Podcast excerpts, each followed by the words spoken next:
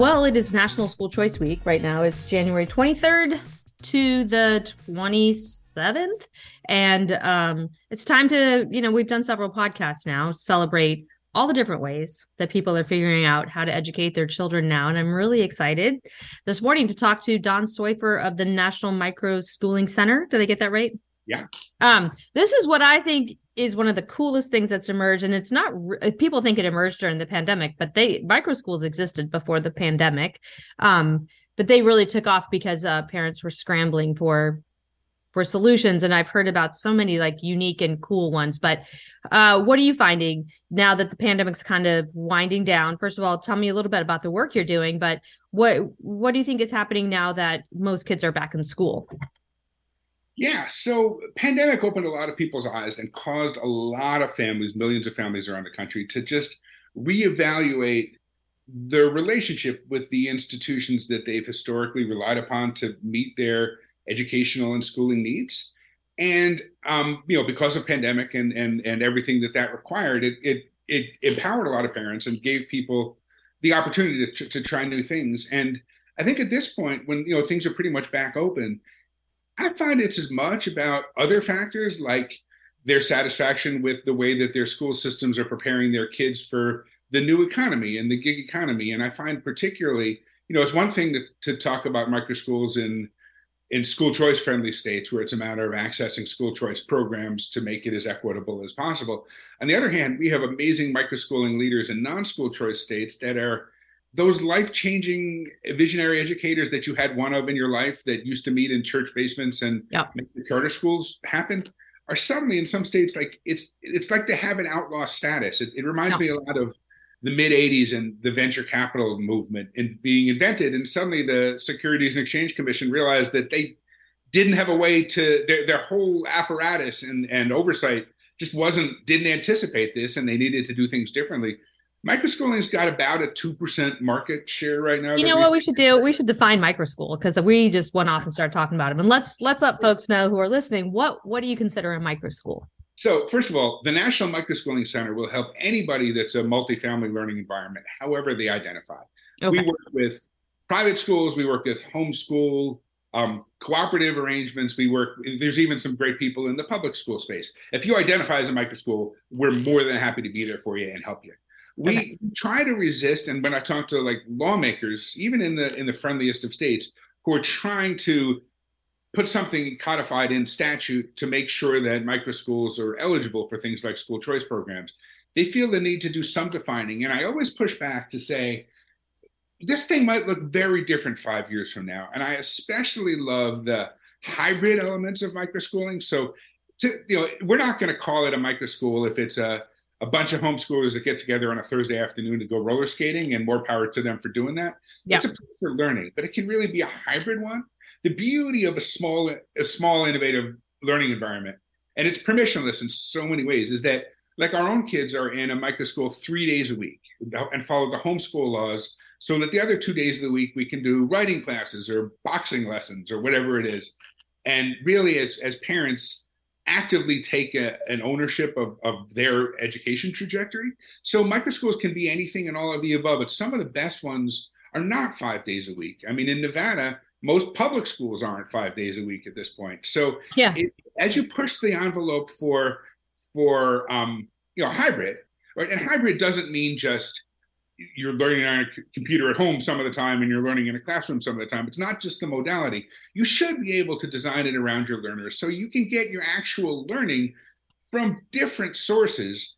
And in some ways, you know, the school choice movement has been in love with the accreditation process for so long. Mm-hmm. It's almost like that's the problem here because homeschooling in so many so many places gets awful boring in high school when a family is worried that they're not going to get into college so they subscribe to some university's accredited program and some of those are very good that's fine but you lose something when you lose the ability to draw your your learning from different sources and that's what's really exciting about this to me. Yeah um, what i think is really interesting that's come out of the pandemic is first of all parents are being surveyed all the time. They're doing these pulse surveys to see like what people think today about this. But one thing that's emerged that i find to be really intriguing is that parents say they want their kids home like one or two days a week. They don't want their kids home full time. A lot of parents found out during the pandemic that was not a good fit for them to have their kids home every day of the week, but they don't necessarily want them never home, but they would like them to be home maybe one one day a week, maybe two days a week. Like it sounds like that's what you do with your kids and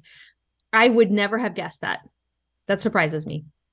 And also, I'm in a state Nevadans work very hard, right? And they work shifts. So if you're in yeah. logistics and warehousing or you're working for the multi-state hotel casinos and you want to see your kids more, public school districts are notoriously terrible at doing it in a way that's convenient to make parents want to be a part of the process. So maybe you can run a micro school in ways that let you see your kids more or and be more involved in the work that you're doing. And that's that's I mean, we're not at we're not looking to serve every kid. We're not at, we're not looking for a 50% market share. We're trying to get to 10%, and I think we'll get there.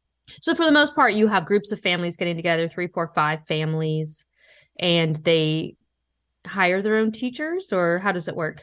So we see three kinds of micro schools. Okay. We see independent micro schools that are sort of the pandemic pods that most people are familiar with. Yeah. And they can meet in uh, in storefronts, they can meet in in church basements, they can meet in in homes sometimes, sometimes homes that are modified.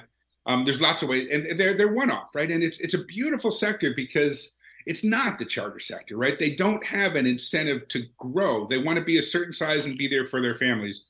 And independent micro schools are, are have all shapes and sizes. Really cool. I love it because it's more like our movement is as, as, much likely to be to the left as to the right. Yeah. That care more about, you know, we have microschooling leaders that could take the state test tomorrow and crush it. And we have microschooling leaders that care more about their social and emotional growth than they do about their academic learning and simply patently reject state academic content standards and everything in between. And they're all our people. So that's independent microschools. Partnership microschools are what we did for the city of North Las Vegas we were um, i was in meeting with the leadership of nevada's poorest hardest working fastest growing city about more traditional school choice stuff. How do we get a, a career tech charter high school in north las vegas? Sure. when it became painfully obvious during pandemic that the fifth largest school district in the country was going to shut down and not be there for their residents. And frankly that's an animosity. Clark county?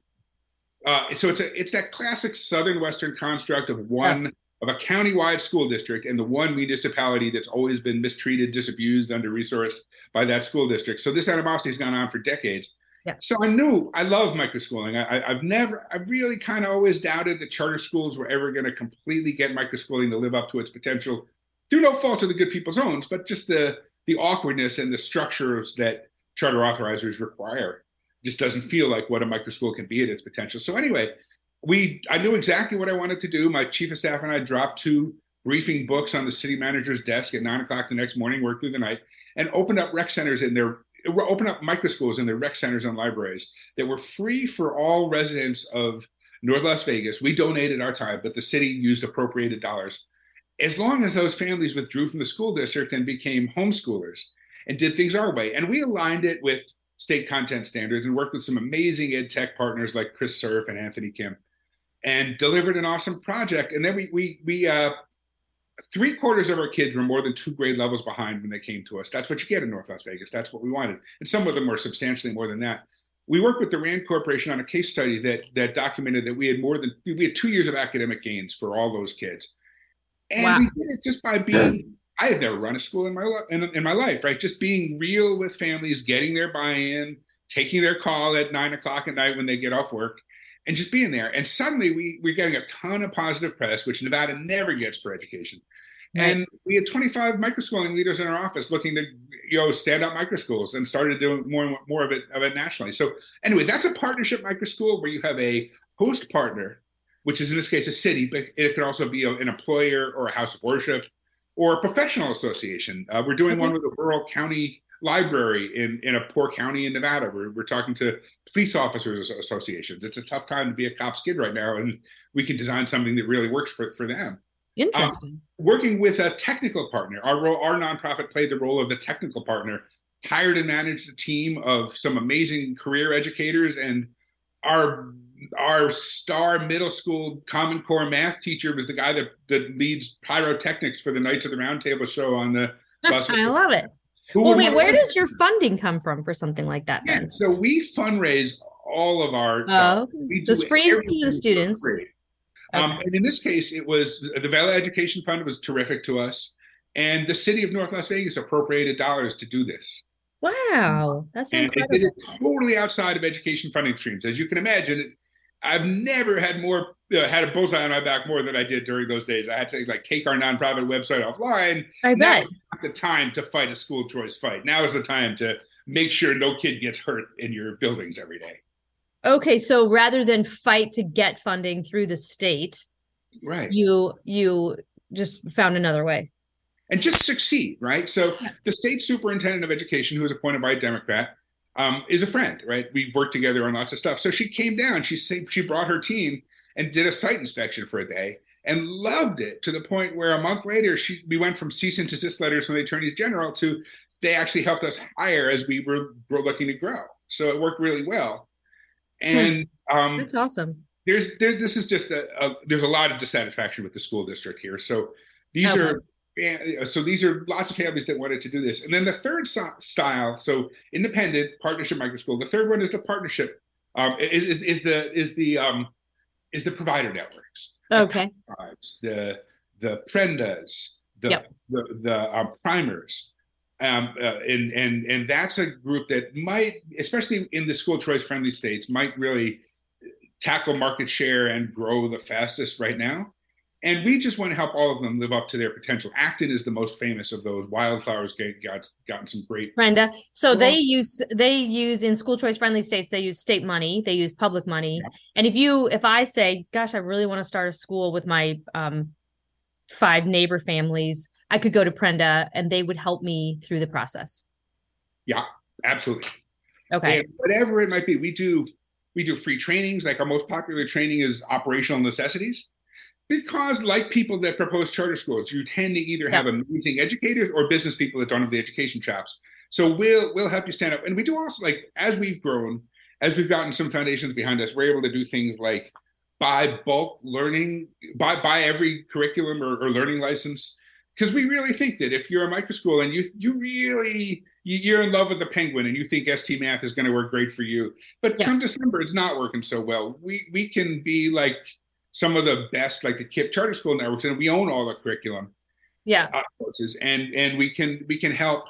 Part of it is so that um, they can make a change in December, and part of it is that this is a great sector where we have 25 great micro schools up and going right now in Las Vegas, and kids can move around. So we want to help it so that it's so that a kid can actually move from one to the other and have their learn learning trajectory follow them right and the um a lot of the learning providers a lot of learning tool providers are set up so that you can move within one school district from one to the next but you their business model is such that you have to start from scratch if you move into a different school district, which is just a grown-up problem, like contract yeah, management. Yeah. So there's lots of ways we can help micro schools, and we're gonna, you know, legal defense is something that we're spending a lot of time on lately. Yeah. Whatever we can do to help, we'd love to.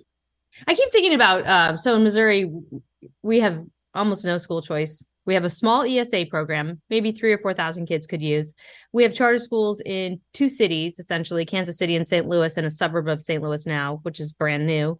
Uh, really, just punishment you know the lowest performing districts they got punished with charter schools and that's yeah. it uh-huh. so you know if you're driving across the state um almost everything in the middle between those two cities nothing uh, yeah. virtual maybe and we're we're pretty new at that and we're trying to just get it to open up to open enrollment just so you could go in our small rural districts like the nevada's got a lot of um very small rural districts you know, some of those small rural districts, your high school may not offer anything close to what you want to take in high school or what you need to go to college. And just letting students pick a different district, even it means even if it means they have to drive. And that's kind of a big deal for Missouri. But I keep thinking about, you know, if you're flying a plane over Missouri and you look down from your window, you're not seeing school district lines. Those are made up. Those are completely imaginary lines. And we have uh, allowed them to become these like hard and fast. You can't if you cross from here to here, you know, uh, you got it's it's like you are are being disloyal to where you were, you know, unless you move. And I really would love to see that mindset go away. Yeah, right. And it's you know there there are there are lots of ways to that this can look, and and uh, micro schools can be incredibly popular in rurals where there are just not a lot of options, but they're yeah. just as likely to be as popular in urban spaces where the the choices that can that can benefit a family are, are few and far between. Sometimes states that aren't approving charter schools, um, yeah. like West Virginia or Mississippi, people that will lead that, you know, we can help them get out of the box with a microschooling model. And if they can figure out a way to keep it sustainable or get some partnerships going so they can serve kids sustainably and get paid themselves to Yeah. whatever extent that they need to, Financially um, they sustainable. They might never go back. And maybe, or maybe you want to use it as a, as a proof point or an incubator setup so that they can eventually become a, a charter school. It can work lots of ways. Now, I should say you were kind of a charter school guy. You were on the DC Public Charter School Board for a while. Yeah. You were a supporter of charter schools. You're not not a supporter of charter schools, but just this just seems like a, a innovative new way that is interesting to you. I was so fortunate to work with an incredible group of innovative people in DC. We took the DC charter sector from a 25% market share to a 50% market share. Yeah. It's some really good innovative stuff. And the highest per pupil funding in the history of the universe and some great philanthropy on top of it. And working together, we made DC a destination for teacher talent. Yeah. That said, lots of smart people in the charter space for you know for the learning gains that we were getting. Re- reform fatigue is real, and I knew that we could do better, but within the constraints of the charter school system, it's very difficult to Yeah. do it to scale. I'm not sure I've ever really believed in scale in education, um, and and when you look Oh, at explain what you mean there. you know, so the charter school system, right, is set up so that you find a model and you replicate it. And there's this myth, there's this belief that may or may not be true that you can go to scale, and Yeah. whether it's the uncommons or the KIPPs, or you know that, that you can really do something that's sort of replicated in cookie cutter fashion that can really work well. Maybe not for every kid, but you can produce amazing results in bulk Yeah. by standardization and the authorizers demand standardization right Yeah. they're it's not their fault they're just you know being responsive to state laws but julie squire at bellwether and some really smart people have have been saying for a long time that it's really hard to Mm. to do something really innovative in the charter sector a fight that i lost early on in charter schools was that i wanted charter schools to be able to be measured with school mission specific measures of of impact Mhm. and every state, every charter school gets measured on the state test, and that's it. Yeah. And maybe it's a performing arts or a nature and ecology, or maybe faith based is important to those families. Whatever it might be, micro schools are, are going to be. I mean, the impact of micro schools can be measured by what parents choose that micro school to be. Yeah. And as the big guys, as the Waltons get into, you know, as the big foundations get into empowering microschooling directly, we want to make sure that those micro schools can demonstrate their impact for the reasons that the parents choose them, which is not the direction that the charter sector wanted to go. So we and what everything so microschooling makes everything possible that we had at one point shared a vision within the the charter school sector that charter schooling could be, and in fact, it just went in a different direction. Yeah, I met a woman who started a micro school in New York City, and she did start it during the pandemic. But she said that she got the parents uh, of the children in the micro school together, and they spent oh hours and hours together collaboratively coming up with their curriculum standards. What every third grader should know, Uh-huh. what every fourth grade, like they did it themselves. And these were people from all walks of life. They didn't have backgrounds necessarily in education, and they just came up with their own curriculum standards, and that was what was important to this group of people. And I think they had to go back and revise them because of the state of New York. But what I what I'm wondering is, so your students in the 25 micro schools in Las Vegas, do they take the state test? They don't. So they're kind of homeschooling. Uh-huh. So some of them are able to operate as licensed private schools, and more power to them. Okay. But there are real rules on on on those that, for instance, accreditation, right? Is is uh, we in the school choice movement are in love with accreditation, but it really really limits your parameters because it really locks you into one provider's proprietary content. Right. And micro schools can be so much more than that. So so there are compromises that some of those have to make to be registered as a private school, but it, it, they can make it work for them. Most mo- most um uh, micro schoolers in Nevada operate under homeschool laws because they're, they're good homeschool laws, right? We take for granted that homeschooling is like this biblical right, but we forget that it wasn't even really legal in this country until the 80s. And in some states, it's still pretty prohibitive, where Yeah. you have to get approval by some government type to homeschool your own children. So it varies very different from framework to framework and state to state. So we at the National Microschooling Center do our best to keep track of all of that and help advise people to do the best thing for them. But at the end of the day, it's not really an accountability conversation. It's one about measuring your impact. And if you're going to put yourself in a position of taking government dollars to do what you do, you're going to need to demonstrate your effectiveness in some way. And that's an important set of considerations. Yeah, I mean that's come up as a big issue recently, like in the last couple weeks in Missouri, because we have a very favorable homeschool law, and we have a lot of homeschoolers who love it, and they don't want the government interfering with what they're doing, and they're concerned that if our our scholarship programs. Um, if homeschoolers participate, then they'll have to then, you know, uh, acquiesce to what the public sector wants them to do or the government wants them to do which i keep saying you don't have to if you don't take the money but if you take the money then perhaps you will. But if you can find a way to have you know your your homeschooling or micro school situation and not take public money but i think that's kind of the kicker right? Raising the money.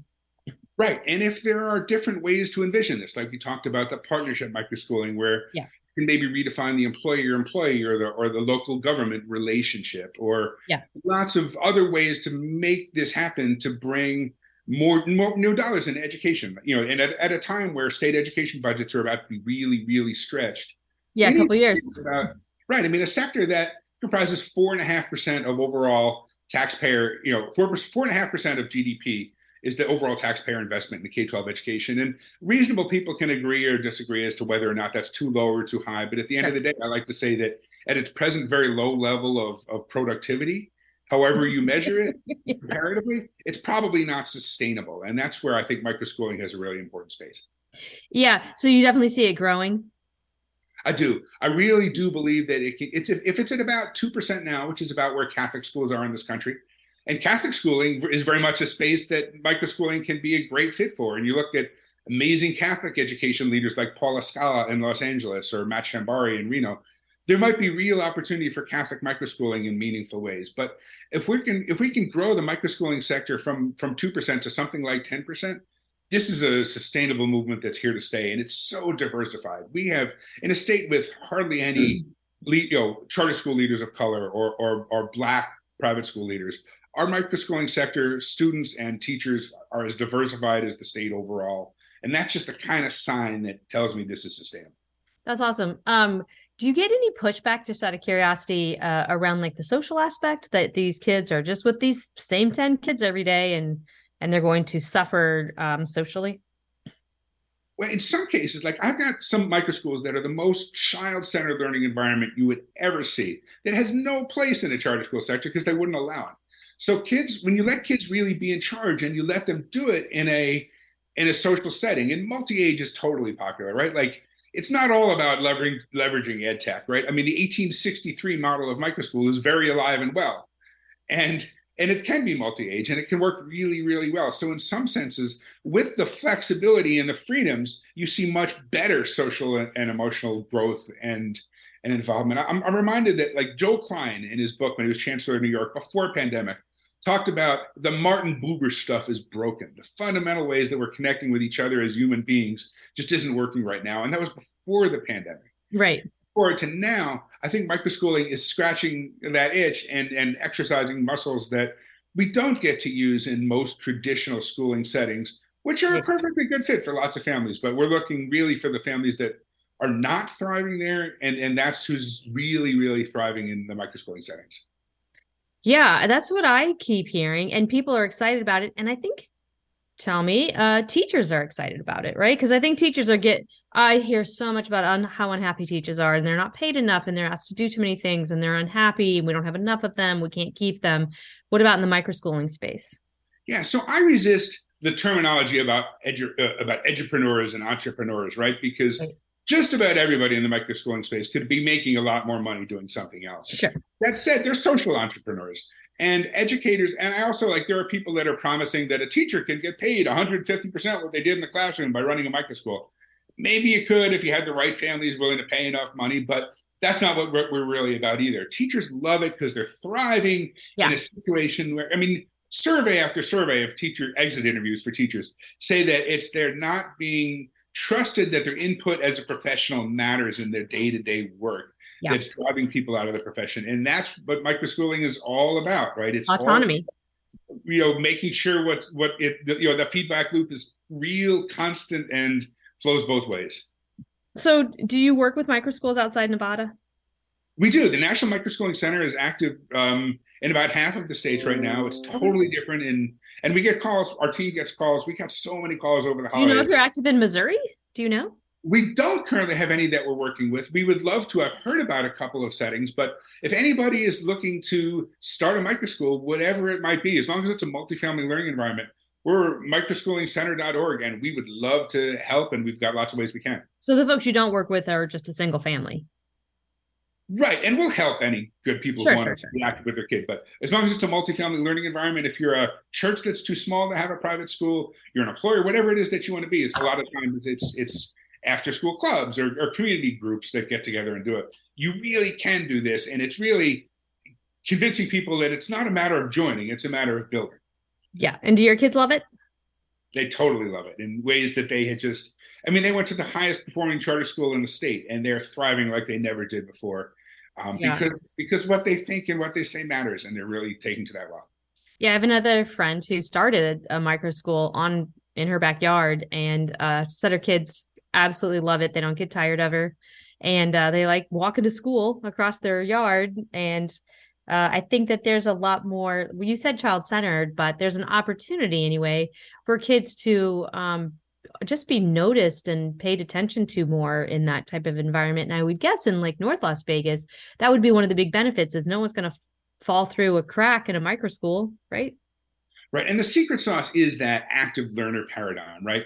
It's kind of like what do you mean? Personalized learning, right? It's you're not gonna, you know, we've always we for the longest time schools get credit for measuring the wrong end of students, right? Like you really want to get them to buy into their goals, being reflective about whether they met their goals. In a micro school, we'd have a we'd set goals for a kid, but know that they're staying with dad that week, and dad gets off work at two o'clock. So every day at 1.30, the kid's going to get a headache. So you got to be smart about those goals, but share together how you know reflect on it and and work you know together. So if you've got a a kid, you know, we had a lot of conversations with fifth and sixth grade parents saying, "Look, hmm. this we're your your kid. This looks like second grade work to us." And we're not insulting them. We're sitting down with them to come up with a plan to get them wherever that they want to be. And the minute that they realize that, it turns into this great, true partnership relationship that is schooling at its best, but that is the secret sauce that lets micro schools make the sort of gains that they do. And do you have any? Have you had been doing this long enough to know, like, if your students are going on to college or how? Are we haven't been doing it for that long. Okay. And you know, most states have some mechanism for setting aside seats in higher ed institutions for kids with a homeschool track. Yep. There's lots of things that have to happen for that to be sure to succeed. On the one hand, the financial aid decisions are sometimes made completely independently of that, right? So there's that. Yeah. We're working with the Mastery Transcript Consortium folks to come up with a mastery based transcript for oh, nice. micro schools that really can, again, measure the kid based on success doing what really matters to those kids and that's a movement that's time has come. At one point, that was a handful of smart people sitting in a room, and now it includes some of the best private schools in the country that are getting their kids into the colleges that they that they always have using mastery transcripts. So so it's tricky, but we want to ensure that kids have their doors open, right? And sometimes if a kid does want to go back into a public high school to play linebacker or play tuba, they have the opportunity to do that too. So it's about keeping doors open. And sometimes those families are more likely to want to do something aligned with state content standards, and sometimes they're not. Yeah. So, but micro schools serve all kinds of kids, including kids whose parents work full time and kids who might have single parents who have like micro schools. You know, I think I homeschooled one of my kids only once, only one year, but there's this idea that it's these uh, religious families that spend all their time with their kids, and that's the only people who do this. Uh, but sounds like micro schools could serve all sorts of families. Not every parent has to be there every day. Absolutely right. And it can look lots of different ways, right? Because if you're not wasting all the time that a kid does in most middle yeah. and high schools, you have a lot of time to work with. Um, and maybe it's career professional stuff. Maybe it's it's career tech stuff. Whatever it is, maybe it's faith based stuff. Sometimes kids can go to different micro schools. Whatever the whatever the arrangement, understanding the needs and the evolving needs of those families and making sure that the micro school is a good fit for that. And micro schooling sectors too are are dynamic, right? That a kid can move from one micro school to the next if it's the best fit. And micro schoolers will help do that. And we work with them to help, you know, truly put their kids' learning learning trajectory in a backpack so they actually can jump from one to the next. Oh, nice. The way it's it's harder to you know from one school district to the next. I love that. Grown up so, problems, not kid problems. I sort of want to end this on more of a philosophical note. You know, yeah. I've been working in the school choice space a long time and have many times been accused of wanting to air quotes dismantle public education. Uh, I've seen all kinds of changes uh, in how kids are educated in the last 30 years. Yet, so far, public education has yet to be dismantled. What do you think about the um, the future of how our kids are educated and uh, whether you know I don't I don't want to lead you to an answer here, but like do you see that do you feel like the stuff the work you're doing the work that all these school choice programs are doing is tearing apart public education or or where do you think we're headed we're looking to get from a 2% to a 10% market share. So we're not putting anybody out of business. But when we get criticized from school board members for complicating the life of the adult whose responsibility is to set school building level budgets, and in ways that are grown up problems, right? Where these are kids that are not thriving in, a, in, a, in, their in their classroom. So a lot of the time they're happy to let them go um, and put them in a place where they thrive and maybe they want to come back. But when we're getting calls from significant school districts in places that school choice is pending, trying to find innovative new ways to serve their families so they don't lose those kids to microschools. It feels like the stuff Milton, Milton Friedman predicted in 1965. It really feels like we're doing a lot of good in this way. And in the public schools, there are so many good people fighting the good fight, and they're going to get where they need to get. But we're dealing with families that don't have time to wait two and a half generations for the public schools to get where those same visionaries want them to be. That's right. And I talk about this all the time, but the NHES survey tracks the percentage of kids who go to their assigned public school, and it's now down to like 66, 67%. It was 90% in the 90s, and certainly the middle of the last century, it was 90%, but it's not anymore. And we have a lot of parents who chose their school when they were kids and now they're parents. And so it's sort of building on itself. And I think, I believe we're going to end up with a much better system. And it's not going to be so monolithic, but I think we're just unleashing all these great ideas. The pe- people I've spoken with who have started micro schools are are enthusiastic and motivated and and creative and innovative and they're breaking down barriers and they're they're dealing with it, ridiculous paperwork and they keep finding workarounds because they want it to work so badly. And i think it's i think it's great. It's energy in the system. I couldn't agree more. And the people that designed the system where you start in one you know kindergarten and, and, and graduate from high school from that same system we're going on to careers where you start one job when you you know when you're 22 and right retire from it when you're 55 the world is a different world right now and so many families are finding that permissionless non-traditional learning innovative learning environments like this are a better match for preparing their kid for the future that their kid is not going to have, not the future that they themselves had when they sat in those seats. Yeah, that's right. Well, it's so great to talk to you. Uh, I hear the term microschool all the time. It's great to get enlightened on what that kind of means and to know that there's all this exciting stuff going on. I hear it anecdotally, but I'm glad to know that you guys are an organizing group and that, um, you know, if parents, again, if parents want to find you, what's your website? Microschoolingcenter.org and uh, send us, there's lots of ways to like we'll ask you a couple of confidential questions like what your zip code is and what ages of the kids you're looking to serve and a couple of basic things. And one of our teams will reach out. We'd love to help good good folks in, across missouri build build micro schools and, and and and try some some stuff to let kids thrive in ways they haven't before. That's awesome. Thank you so much. Great to talk